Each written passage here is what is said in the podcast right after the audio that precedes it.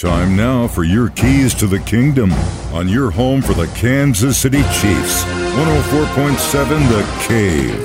Yesterday I had a dentist appointment and I'm in the chair and all of a sudden my phone just starts going crazy. Like to the point where I actually had to tell the dentist. And she looks down and she's like, what? And I pull my phone out and I look and I see the news. Tyreek Hill has now been traded to the Miami Dolphins for 5 draft picks, a 2022 first-round pick, a second-round pick, a fourth-round pick, plus a fourth- and sixth-round picks next year. The trade is pending a physical. The Dolphins said they've agreed to give him a $120 million extension, including $72.2 million guaranteed and also including $52-plus million at signing.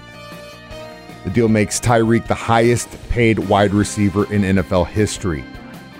The $72.2 million total becomes fully guaranteed at the start of next year, and the three-year total of the deal is $72.5 million. It is unbelievable to me that someone would pay a wide receiver that much.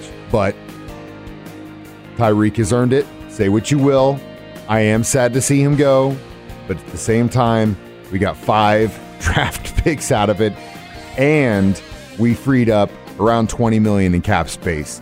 It will be interesting to see how the Kansas City Chiefs respond to this, both in the offseason and next season. Those are your keys to the kingdom, brought to you by Dr. Mark Melson, the doc that rocks, now at Springview Dental Care, and your home for the Kansas City Chiefs, 104.7 The Cave.